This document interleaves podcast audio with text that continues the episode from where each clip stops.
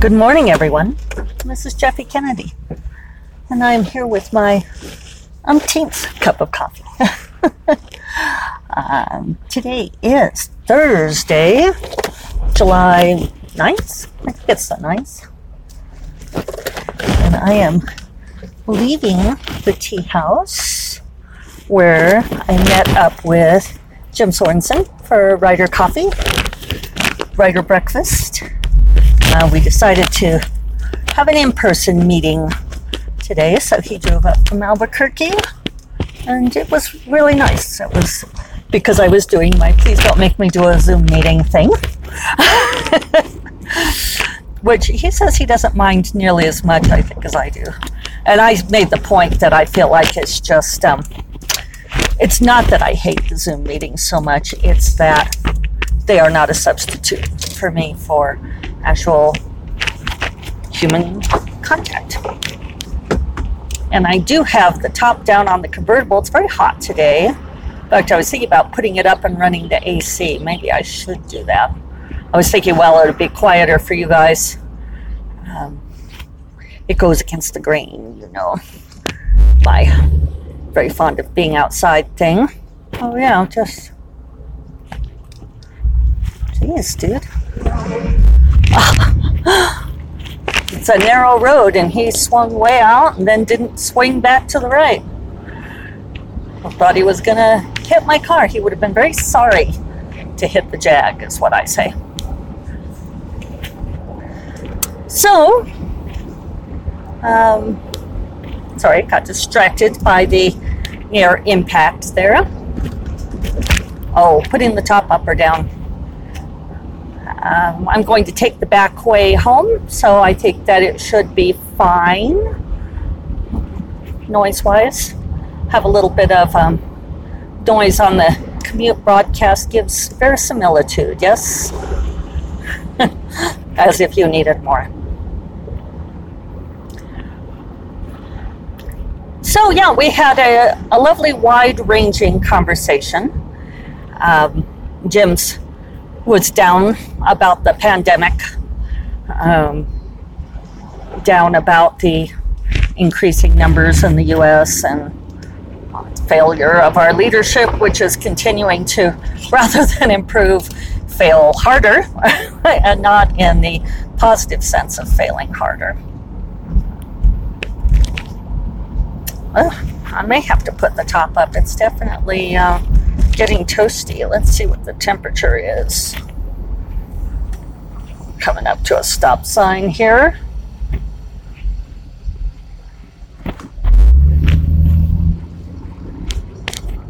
Let this, well, it's just showing 84 so far, but that, you know, one of the things about being here in the high desert is our sun is very intense.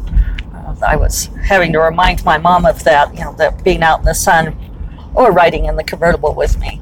And so definitely, you have to be aware of it being very intense. So even though it's much cooler than in Tucson, substantially cooler, we're grateful to be so much cooler, then it's still, um, I don't know, if you, if you had like a point scale, it's not really a feels like, but lady on bicycle in front of me was using her hand signals. I hadn't seen anyone use a hand signal on a bike for some time. I remember learning those as a kid. She also wasn't wearing a bike helmet though, so she's probably of my generation. we use hand signals, but not bike helmets. Damn it. So I did a little bit of work on Dark Wizard this morning. Um, I've passed scene one. shockingly enough, might end up being longer than I predicted. Um, I was kind of shooting for the beats happening, the scene one and act one climax happening for like a 90,000 word book, and where scene one ended up um, would make it more like a 107 word book, which is kind of what I've been typically writing lately. So that might be just sort of the rhythm that I'm in. But a lot of it depends on what I do with those first two chapters. Uh, you know, I've talked a lot about that. I've been jumping, you know, about jumping straight to that core scene. And right now, the core scene starts with chapter three, and I have short-ish, partial-ish chapters one and two. I abandoned chapter two to jump to core scene. So I may end up just deleting those first two chapters. I know I mentioned this before, but I'm sort of still thinking it through. Anyway, that would change uh, where the beats are. But I think that between today and tomorrow, I'll be able to go um, to at least my original estimate of the Act One climax, which I think I know what it is, and then set it aside. And I need to talk to Sarah, Agent Sarah, about whether she wants to read it now. If she wants to read it while I'm working on The Promised Queen. And I can feel like just having the conversations with Jenny about Promised Queen and what I need to do, it has diverted my attention somewhat. And it's been a little bit harder to immerse my brain into Dark Wizard. But I did kind of want to get past this milestone. So so we'll see. I probably won't work on it past tomorrow. But I am on track to get 15,000 words done this week uh, which which feels good. One of the things Jim and I were talking about was, you know, he was, um, you know, kind of morose about the news, and you know, which I totally understand. But you know, he's also got a young child at home. His wife is a trauma surgeon, so she has a, a very busy schedule outside the house, and he's a, a writer like me, full time writer. And so, with having his son at home, and you know, no school, no childcare to speak of, it's really disruptive his disrupted his creative schedule. And I said I thought that maybe it was because he's not directing that, you know, that he's spending too much time watching the news and not directing it into creativity. And he said that uh, actually his wife had said the same thing. So he was going to consider it but I do think that there there really is something to uh, for me being able to channel my energy into working on a book. Several people have said that they really um, are impressed or admire that I've been able to continue to work through the pandemic.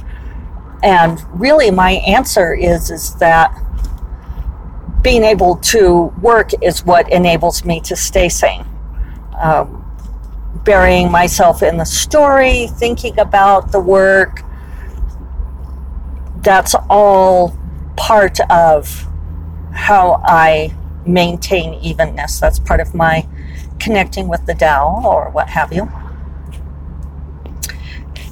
So anyway, I brought up to Jim. Those of you who have been listening listening for a very long time, um, you may or may not re- recall that Jim and I were collaborating on a project a long time ago called Twin Star.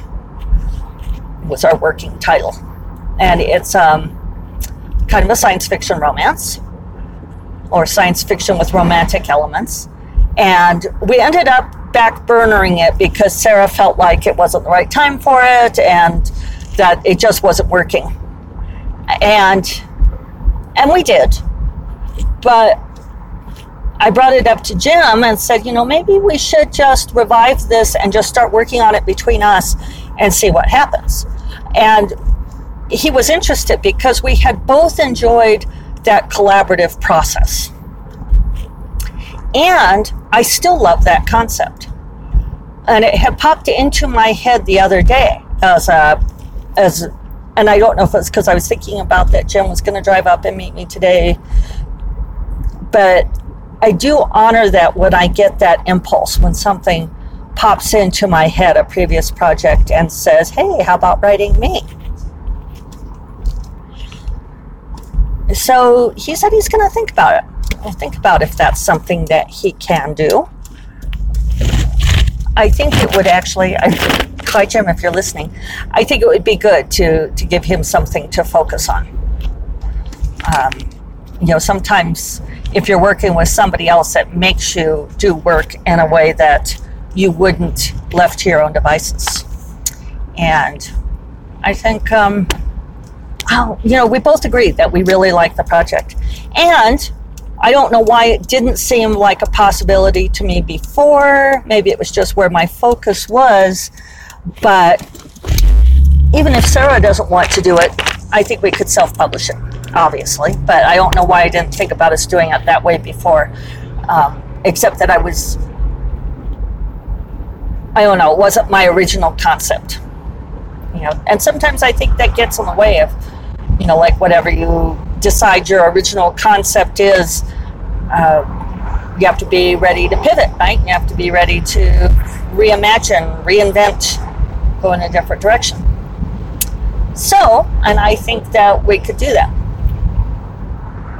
It would not be, um, I don't think. I was going to say it's not going to be tentacle porn. It's not going to be tentacle porn. Um, and it probably won't be the alien human love affair, which is very much the fashion in uh, science fiction romance these days. And that's all right. Uh, who knows? You know, we'll, we'll see what happens. And I think we're both, we, we were having a, a conversation about being results oriented, you know, and Jim had commented that I'm more results oriented than he is. Um, which is I, am considering this. Uh, I, I, was joking that I was feeling attacked because he had, in an earlier part of the conversation, mentioned something about. Uh, oh, well, we were just talking about things like game playing and how I'd never played D and I said I don't really like to play games because it feels like unproductive time to me, and so I was saying that I was feeling a little attacked. And he said, Well, I hope you aren't really. I hope you're joking. And, and I said, I am, you know, like 90% joking, but at the same time, I'm considering, you know, should I be a little bit less results oriented? Should I worry less about an unproductive time? And I wouldn't say I worry about it, but, um, you know, I definitely parse things that way. And you guys know I've talked about that a fair amount. So, anyway, I think that it could be useful for us to simply write out this project. I think we, it may have suffered from too much critical input too early on because we were really writing it. Sarah loved the concept and she wanted it quickly. She knew a person she wanted to pitch it to, and she was very excited and we kind of wrote to that and then it wasn't what she thought she was going to get. And i think we morphed our idea to match hers. And like i say that's not necessarily a bad thing but at the same time i think for us being a new writing team i think we might just need to spend some time writing and working on the thing and letting it smooth itself out instead of trying to discover um, a combined voice I think we, and it's interesting because that's kind of what I'm doing with Dark Wizard too. I'm, I'm clearly at this place in my, I don't know, my creative path, my career, where I'm wanting to give some projects some time just to just to grow, just to explore them and let them grow before I try to decide what they are or try to direct them into something. I think there's a place for both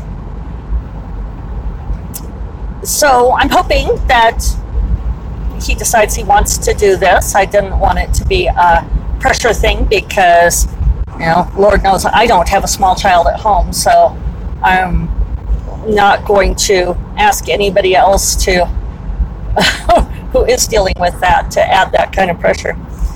And I certainly have plenty to do, right? So, arguably, enough to do that I don't need to be adding a thing, except that this popped into my head, and I was thinking, huh, we really should go back to that. seeing that my seatbelt is kind of crushing the microphone, I hope that wasn't like making noise. Oh, now my little ball, my little ball dropped off. All right, fix that. I moved it away from me a little bit and anchored it differently. So sorry if you had to adjust your volume. Please don't adjust your TV. We are having technical difficulties. I guess the days of the test pattern are gone, aren't they? But there's enough reference to it in movies that everybody knows what it is, right? So, what else? I don't think I have a lot else to report. Um, oh, we we do have the cover for the Promised Queen. That's big news, isn't it? You don't get to see it yet, of course, but we'll have to set up a cover reveal and all of this. It was funny because we did not get to use, for those of you who've been listening a while, you heard me tell the story about the crown before apparently the art department at St. Martin's was not able to use that crown that I was that I used for inspiration. They weren't able to use that photo since it was from an auction site and not a stock photo they could purchase.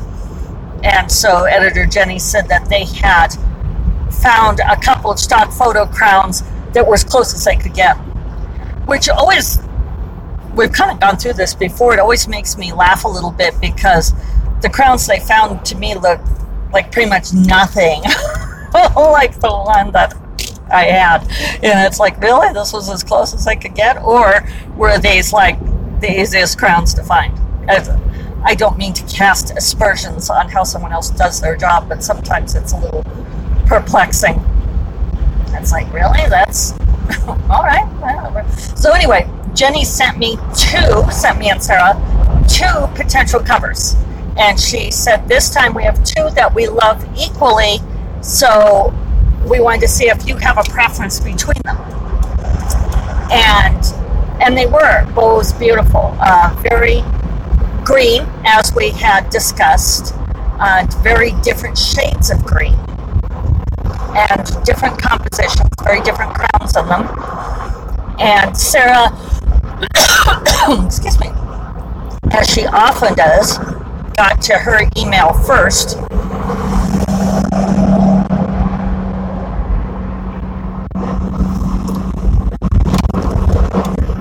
People passing me very fast, dragging trailers with four wheelers.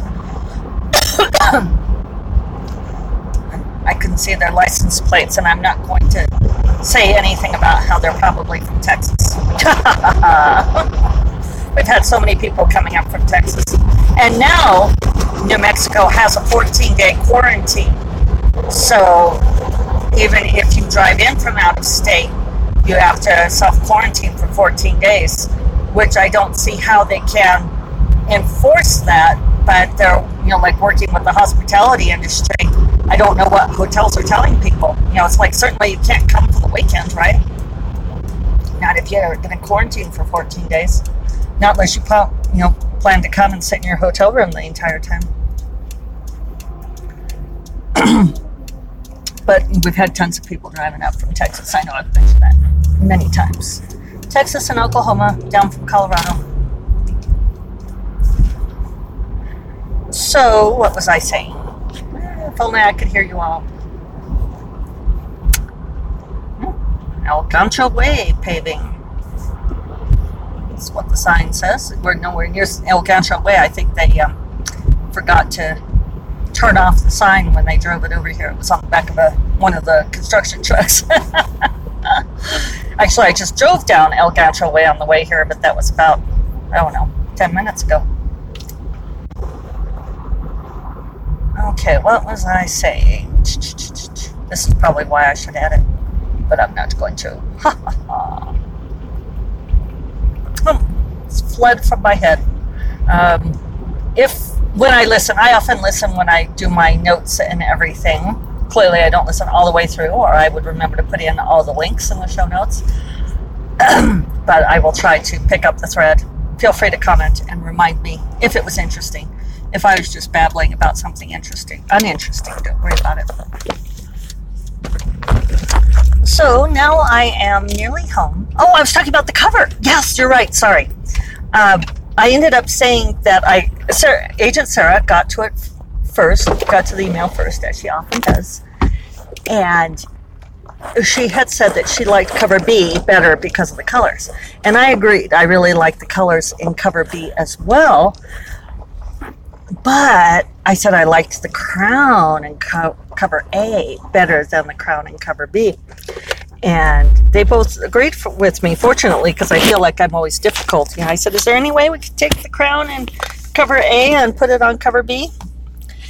And editor Jenny said that she would ask. And then later that day, they sent me a revised cover, and it really is cool. It looks great. I'm very pleased with it. So you guys will be interested to see. Oh, and then I should also mention that we um, woke up early this morning to see the comet. David often wakes up early, as I've probably mentioned. And so I had told him, if you wake up this morning, this comet's supposed to be visible. And I knew this because one of our neighbors had been posting to, you know, next door about it and posting pictures. And I said, you know, if you're, it's supposed to be visible between about 420 and 5, 5 being when it gets too light to see. And I said, so if you are awake, wake me up. And so David woke me up at 4:44 and we went outside and we could see the comet. And it was really just spectacular. It was amazing to see in real life and even better through binoculars. And so I'm including a photo that I took with my telephoto lens, which I felt like I was kind of lucky because it was dark and I was basically pointing and hoping. So it's not a spectacular photo, but it is a photo. So so there's that. Um, it was really cool. I, I remember like trying to see Halley's comet and being so underwhelmed. I think like we went to an observatory and and it was cloudy and barely got to see anything. And this one we could just we could see with the naked eye and with binoculars and even take a photo of. So it was pretty awesome. All right. I am oh, and I guess I should tell you is that you can see it in the northeastern sky. Um, right above the horizon if you're in a good place to see those things. Only for a couple more days. I guess it's starting to fade now. So, uh, First Cup of Coffee is part of the Frolic Media Podcast Network, and you can find more podcasts you'll love at frolic.media slash podcasts. And I will talk to you all tomorrow. Take care. Bye bye.